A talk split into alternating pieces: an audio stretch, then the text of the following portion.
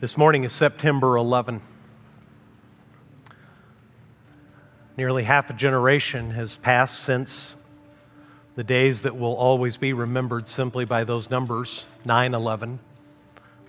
My experience, like yours, is just as personal and different as you find yours to be. I happened to be in a Mexican village 21 years ago, and I was in such a remote place, and the coverage was so the news coverage was so poor and so unreliable, I didn't really understand what had happened until about three days later. I have a very different mental and emotional connection to that day than most of you if you happen to be in the United States.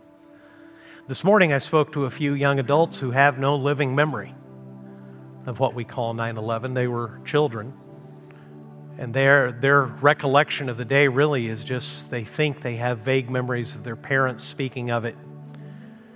Uh, one person I talked to said he's pretty sure he's confusing childhood memory with stories he heard later and things he saw on TV.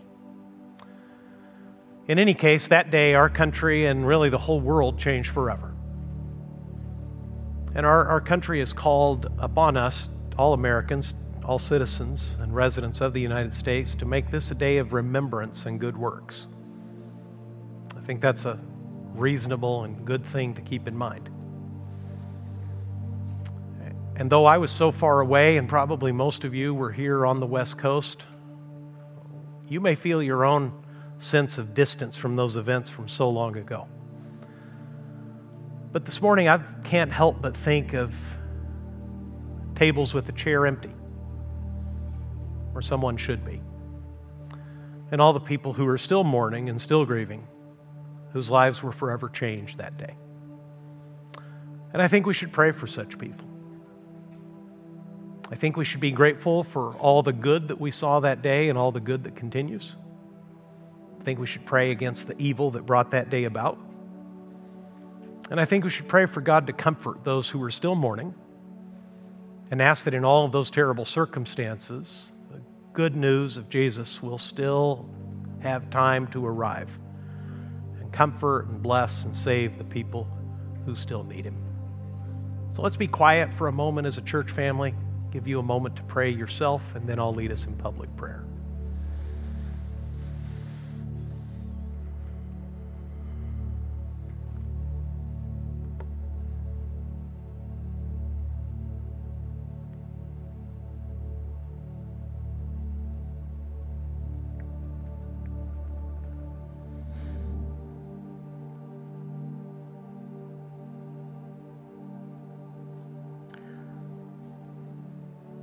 Father, for the, third, for the third time today with my church family in this third service, I'm grateful to be able to open a Bible in public with them, to speak to you in public, pray along with them aloud. And I'm comforted that your word tells us that we don't know how to pray as we should, but your Holy Spirit intercedes for us with groanings too deep for words. That terrible day reminded us, Lord, of both evil and righteousness. It's a stark reminder to how brief our lives are and how limited we are to control them. So I do pray, God, for those who are missing loved ones today, for whom this day, in a way it isn't for most of us, is a day of deep personal anguish. I pray that you would give them hope by sending disciples of Jesus around them that would be kind to them, treat them well, do good on their behalf, serve them well, and open up a relationship and a friendship with them where they could speak of eternal life and perfect satisfaction and joy and peace which this world cannot and will not ever offer. I truly don't know how to pray, Lord. There's too many needs. I'm too ignorant. But you're not. You know everything. You're good all the time. You're perfectly good in every way. And you know how to bring comfort and peace and even joy out of deep sorrow. So we pray that we that you would and that you would give us, Lord, the blessing of honoring you and serving you every day of our lives and speaking your good news and your comfort and peace to those who need it. In Jesus' name, amen. We've been praying this morning, and prayer should be constant for Christians. That is the witness of the New Testament. The entire Bible both through relating the lives of men and women who walked with God and the specific instruction they gave us in Scripture on God's behalf. And we find here in God's Word tells us that prayer should be constant for Christians, that our relationship with God should consist of hearing from His Word. God was kind and good enough to put what He most wanted us to know in writing. God knows more than He put in the Bible. He didn't tell us all that He could have, but the essential things, everything that pertains, Peter says, to life and godliness has been already provided to us. And when we open the Bible, we get to hear the Word of God Himself. When Jesus was tempted, He said that man would not live by bread alone, but instead by every word that came out of the mouth of God. That's what happens when we open the Bible here in church, when you read the Bible privately. Your Heavenly Father, who loves you enough to write His word down for you and his, send His Son after you, speaks to you. Then in prayer, you have the audacious privilege of speaking to Him. And God, who made everyone and everything, has the God capacity to attend to you as if you were the only one who's speaking. Pay attention to you the way a father does his beloved child. That's one of many reasons that God's primary way of express, expressing himself and his relationship to us is that he is our Father who is in heaven. And prayer in our life with God should be constant. That's what Paul told the Colossians, Colossians 4, verse 2. I'd love for you to read this with me. It'll be on the screen, it'll be on your notes as well. Paul wrote the ancient church of Colossae these instructions regarding prayer. Read it with me. Continue steadfastly in prayer, being watchful in it with thanksgiving. The instruction is to be steadfast in prayer, to get after it and to never give up to be diligent, to be consistent. He emphasizes that with the second instruction. As you're steadfast in prayer, Paul says, be watchful. In other words, stay awake at it. Don't go to sleep. Don't get drowsy. Don't get lazy. Stay alert for the purpose of prayer and do all of this. Of course, you're talking to God. You have the privilege of talking to God.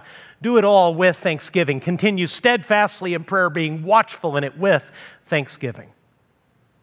Paul, of course, got these ideas from his Savior, Jesus Christ, one of the few parables in the Bible where we're explicitly told the point of the parable is in Luke chapter 18. I won't take time to read it with you and to explain it, all of you. I just want you to see that Jesus wanted people to pray and never give up, and that is the point of the parable. In Luke chapter 18, it pictures two very different people a helpless widow who is being brutalized by the system and has no one to advocate for her the only person who can bring her justice is a judge. And Jesus expressly says that he was a wicked man, had no fear of God or people. But she kept going and asking the judge for justice, for righteousness on her behalf against someone who was tormenting her. And the punchline in the parable is not because he's a good man, but because she keeps asking, the judge finally relents and does the right thing. And Jesus draws a contrast and he says, Listen to the wicked judge. If even a wicked man can eventually do the right thing because someone persistently asks, how much more will your heavenly Father do what is right for you? It's a matter of comparison. If even wicked people can do what's right when they're asked, how much more will God, who is perfect, do what is right on your behalf? The question at the end of the parable that Jesus leaves us with is not whether God will listen to prayer and answer prayer, but whether we will have enough faith to keep praying. That's why Luke introduces the parable very pointedly. Luke 18, verse 1 says, He told them a parable to the effect that they ought always to pray and not, what's it say there? Lose heart. That's the question. Not whether God will answer, not whether God cares, but whether you will continue to pray or whether you will lose heart. D.L. Moody explained it like this Some people think God does not like to be troubled with our constant coming and asking. The way to trouble God is not to come at all. That's what troubles God's heart when his children don't speak to him, when his children grow tired, when his children stop having trust in him and stop asking.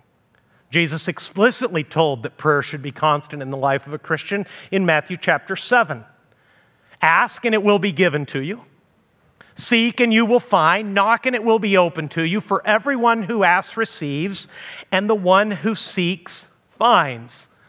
To the one who knocks, it will be open. Which one of you, if his son asks him for bread, will give him a stone? Or if he asks for a fish, will give him a serpent?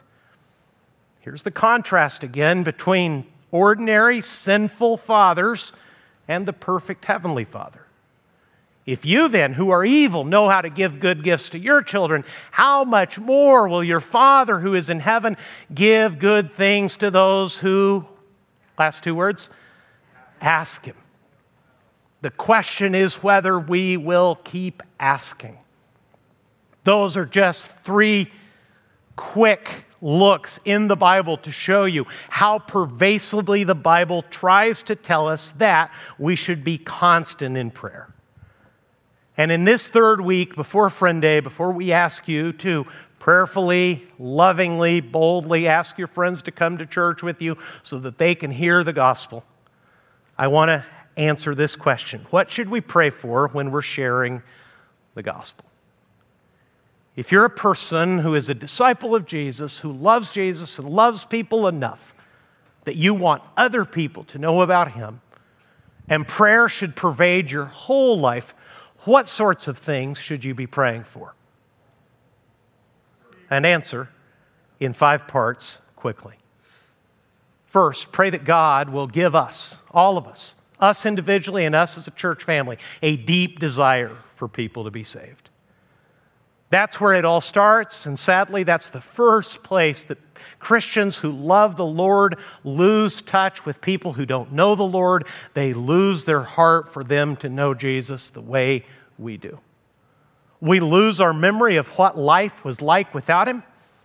We grow so comfortable and so joyous in our own salvation that our heart is no longer heavy for those who don't know Him. Compare that with Paul. Brother, brothers, my heart's desire and prayer to God for them is that they may be saved. The Apostle Paul, who knew the Lord Jesus as well as anyone who ever lived, said that his continual prayer for Israel, his fellow Jews, is that they would be saved. This same section in Romans goes further by telling you that Paul's heart was broken and anguished, and Paul even says that if it were possible, he would wish that he could be separated from Jesus so that his countrymen, the Jews, would believe in him.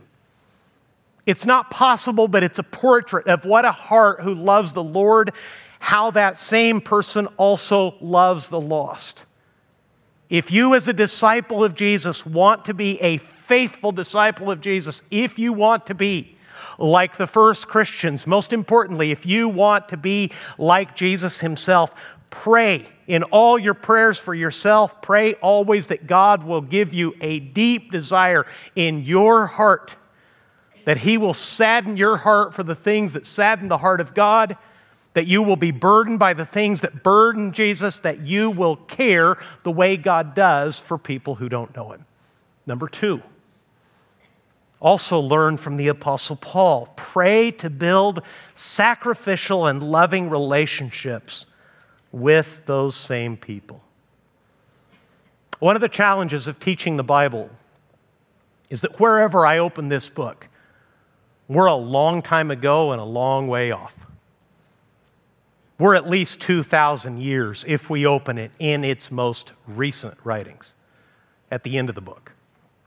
If we read the history of Israel, we're further back still.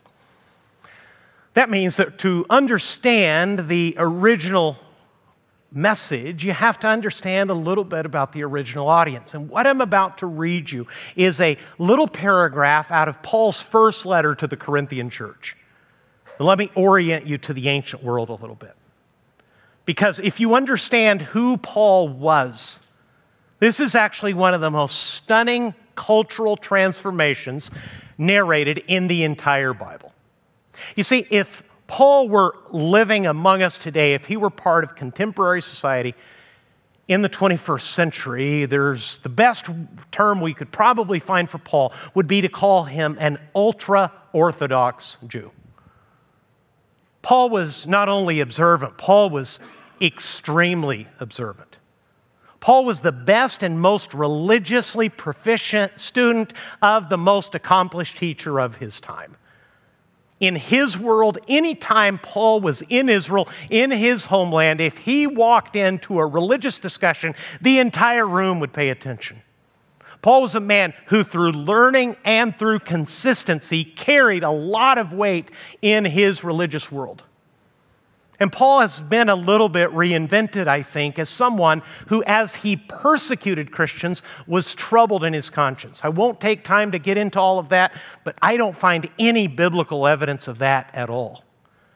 I think Christians who have read the life of Paul have read their own experience back into Paul's, and they seem to think that while Paul was persecuting Christians, he started feeling bad about it. What I read instead is that Paul says that from his earliest days, as best he understood God, he served him, he specifically says, with a clear conscience.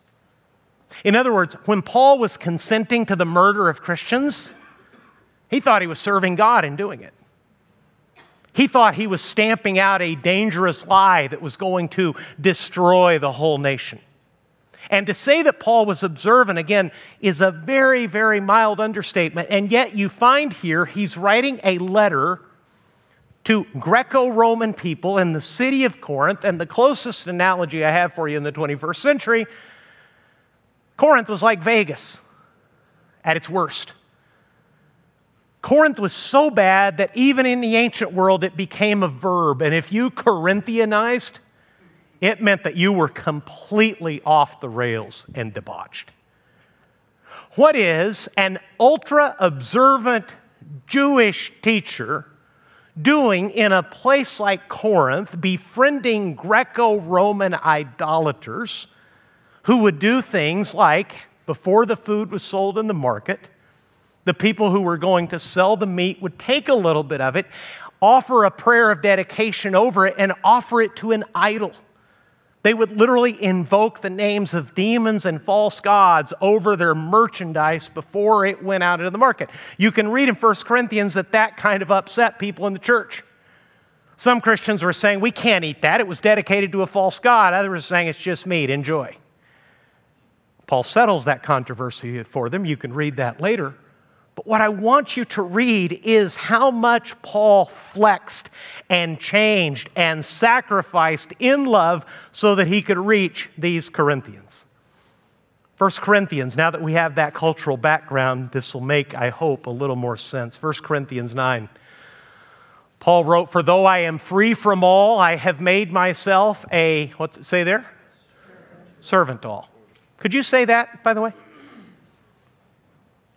People who know you well, if you said, I've made myself a servant to everybody I meet, would they believe you? Maybe, maybe not. Let's keep reading. For though I am free from all, I have made myself a servant to all that I might win more of them. To the Jews, I became as a Jew in order to win Jews. To those under the law, I became as one under the law though not being myself under the law, that I might win those under the law. And indeed, if you keep reading Paul's story, you're going to find out that one of Paul's co workers was a Gentile, a young man named Timothy, and Paul had him circumcised if they were going to a Jewish audience.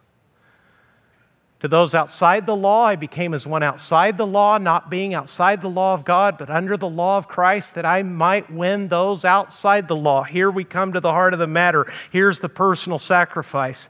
To the weak, I became weak that I might win the weak. Read the rest of it with me, please. I have become all things to all people, that by all means I might save some. I do it all for the sake of the gospel that I may share with them in its blessings. Paul's preferences, Paul's privileges, Paul's culture. It was all sacrificed. It was all negotiable. It was all surrenderable.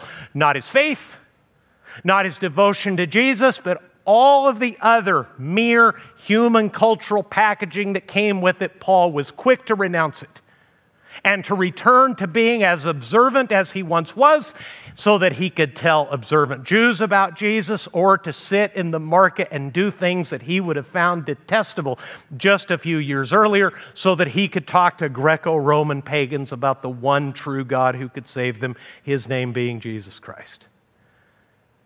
If you and I are going to be faithful disciples in this age, we also are going to have to flex culturally never surrendering our faith, never surrendering what is actually true, but sacrificing all other secondary, external, temporary things so that the good news of Jesus can be told, so that people will share with us in the blessings of the gospel. And that's hard.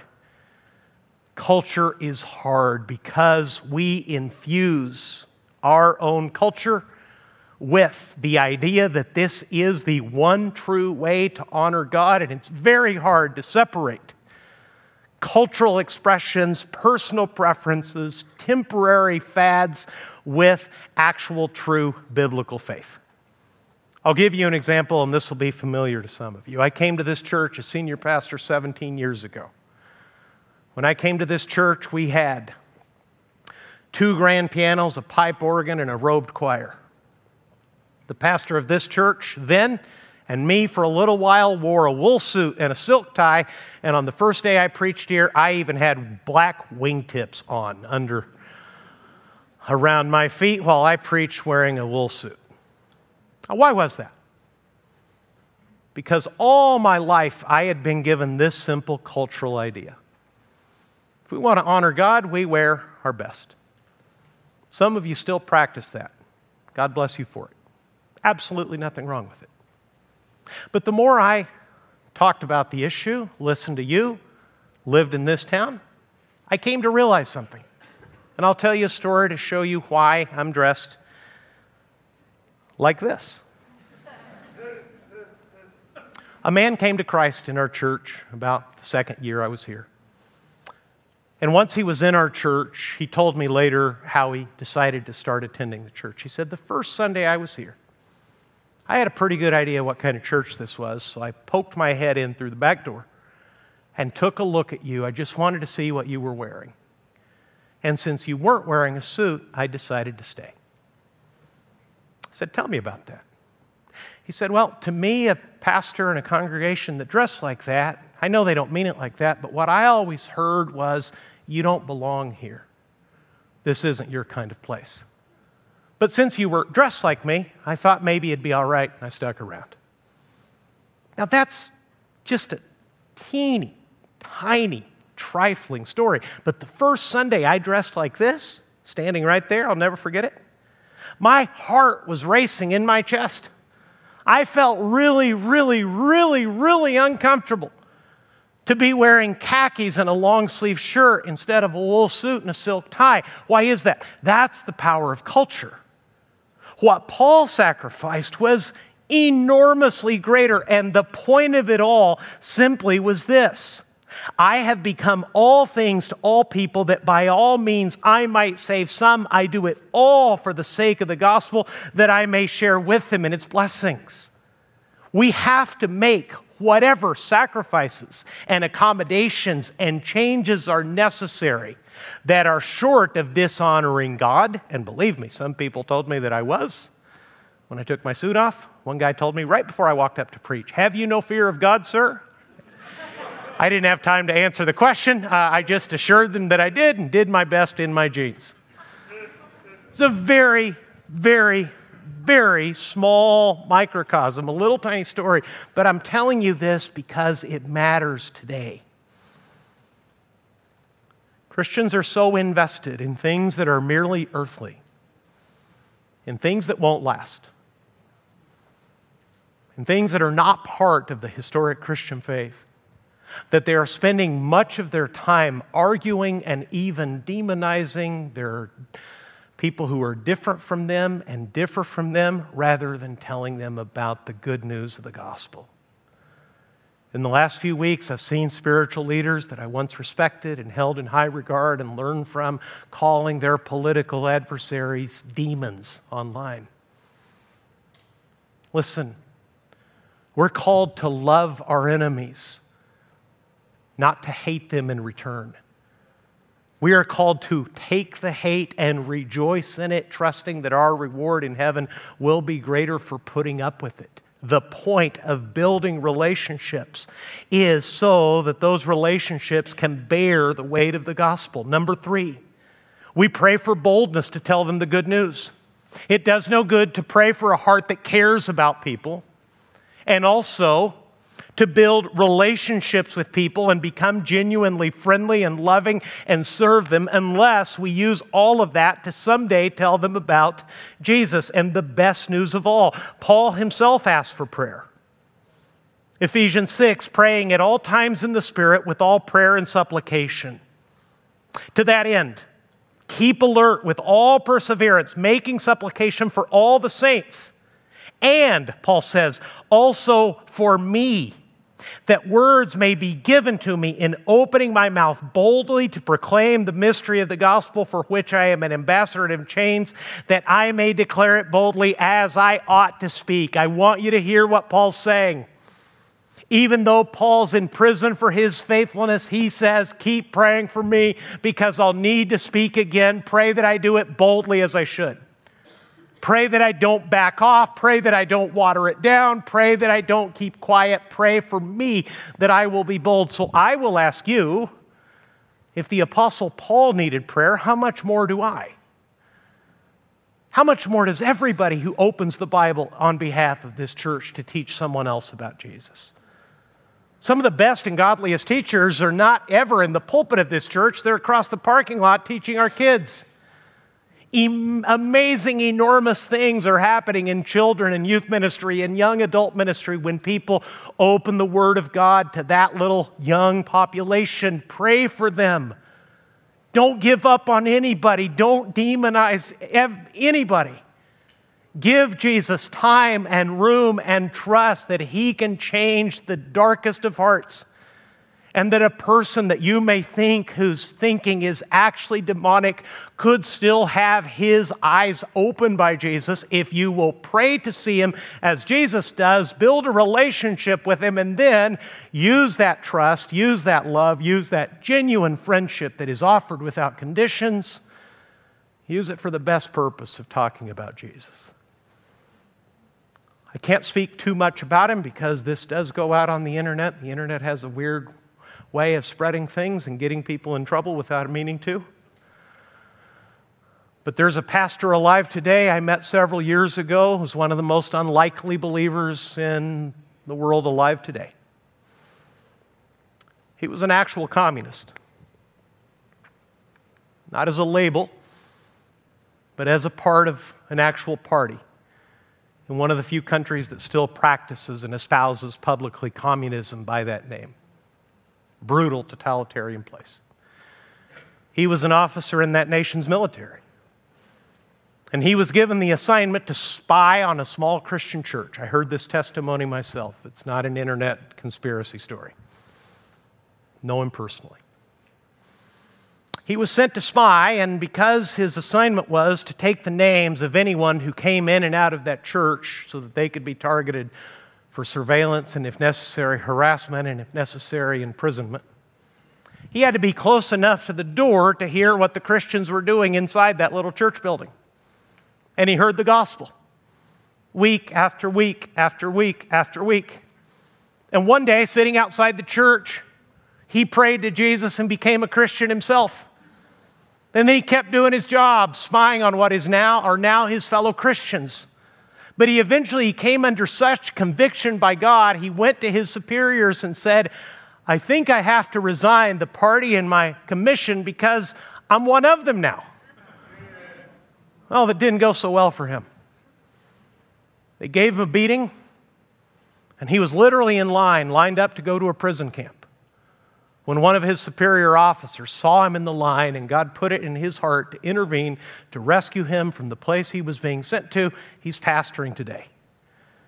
As genuine and as legit and as sacrificial and as loving and as courageous of a Christian brother as you'll ever have in your life. And once upon a time, somebody would have called him demonic.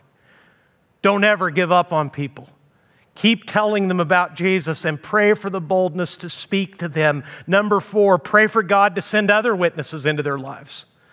You're not alone. God has more people than you. I know it's surprising, but God doesn't depend on you and me alone.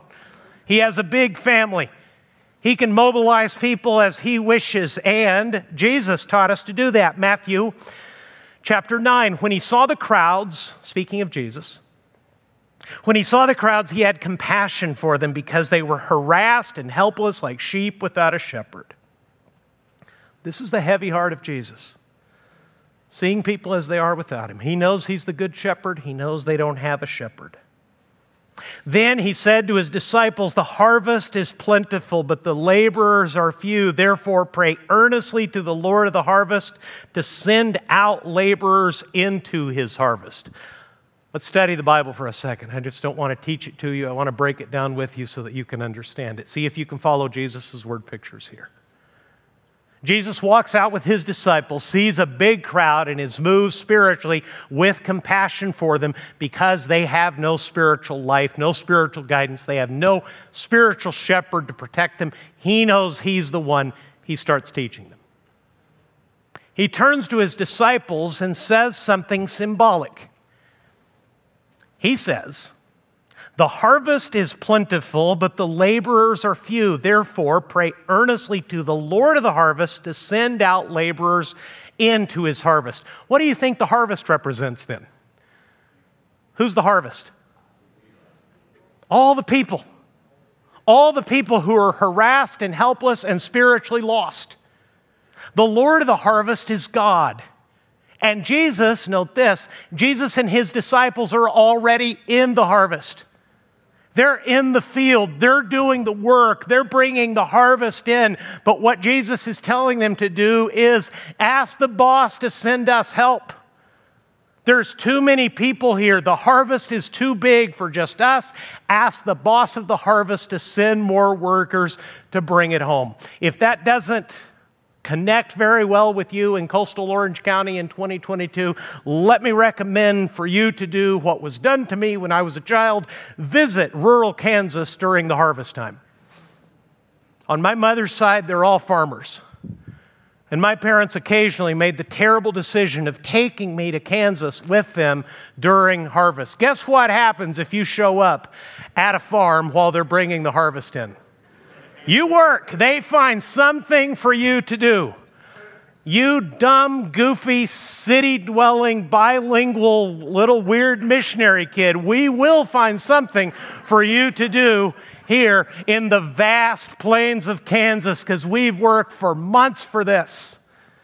And if we don't get this harvest in, all that work will be lost. We can be in financial hardship real quick if one storm, one disaster befalls the harvest before we can get it safely into the elevators. Those big, giant elevators where the grain is stored, feed the rest of the country. All of that takes work. Jesus' teaching is this you're already in the harvest. While you're there, pray to God to send you more people to join you. I've seen terrible things online in the last few weeks. I also saw a beautiful testimony. One of the sweetest women in our church who pictures Jesus so well said that her interest in Jesus began when she watched her sister battle cancer and do it in a way that made little sense to her because she could she realized she could not do what her sister was doing. It changed her whole perspective to watch a christian suffer as a christian and that was the first thing that god used to get her involved and interested in the one that the cancer patient said was the cause of her patience her resilience her kindness while she suffered Jesus has all kinds of workers and all kinds of ways to reach your loved ones. So you do your part, but also ask God to send other people to them. And finally, remember, this is all spiritual. Pray for their eyes to be open to the glory of Jesus. Paul writes the Corinthians again in his second letter, reminding us that this is not mere mechanics, this is not a sales pitch. This can be reasoned, but reason alone will not win the battle for the hearts of people. It's spiritual. In their case, the God of this world has blinded the minds of the unbelievers to keep them from seeing the light of the gospel of the glory of Christ, who is the image of God. That's a heavy sentence. Paul says Jesus is God Himself. When you see Jesus, you're seeing God. He is the very portrait, image, essence. He is God Himself, God in the flesh. What has happened with the people who don't know Him is they've been spiritually blinded.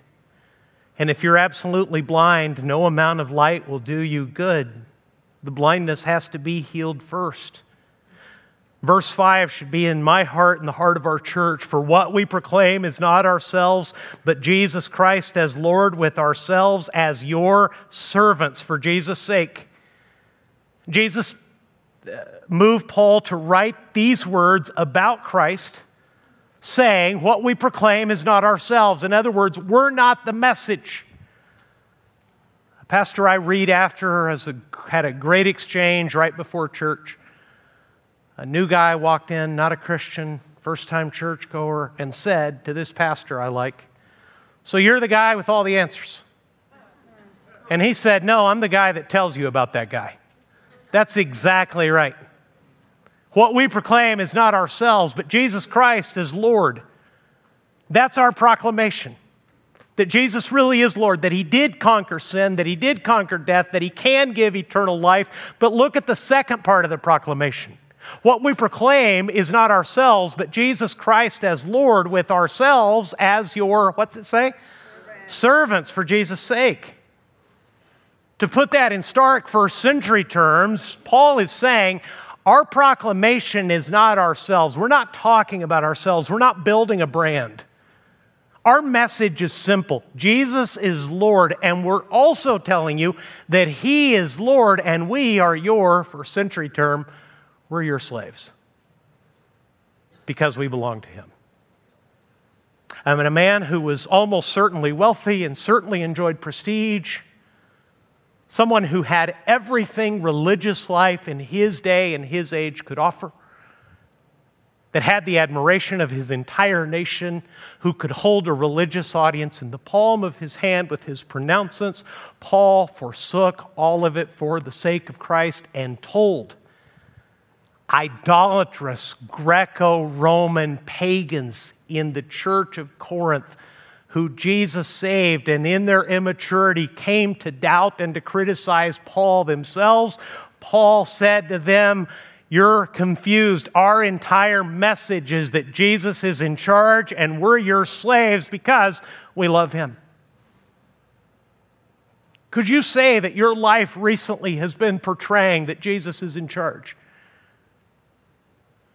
Could you take the further, harder step of saying that you identify yourself as a servant to other Christians and especially to unbelievers? Not because they're in charge of you, but because you're willing to humble yourself as the Lord did so that they could hear the good news about Him. The great need of the hour is for more Christians to willingly adopt the posture of their Savior to take up the mantle and the identity of the servant.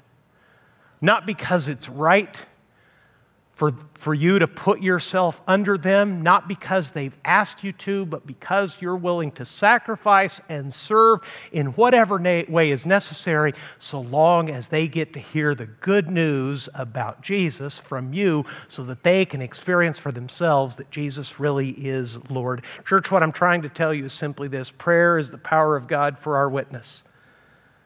This isn't a speech, this isn't a sales talk. Let's pray. Would you pray with me now, please?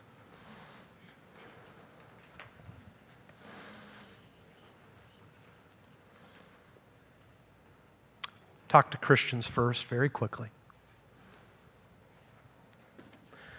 I gave you five things to pray for that God will give you a deep desire for people to be saved that you would build sacrificial, loving relationships with those people, that you would be bold to talk about Jesus, that God would send other people to them, and finally, that their eyes would be opened to the goodness and the glory of Jesus. Which one of those is most necessary for you?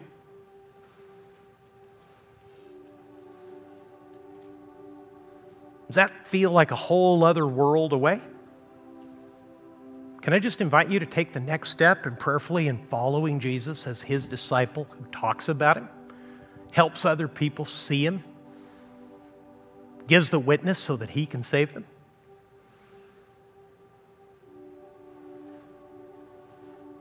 You've been consumed by things that aren't going to last.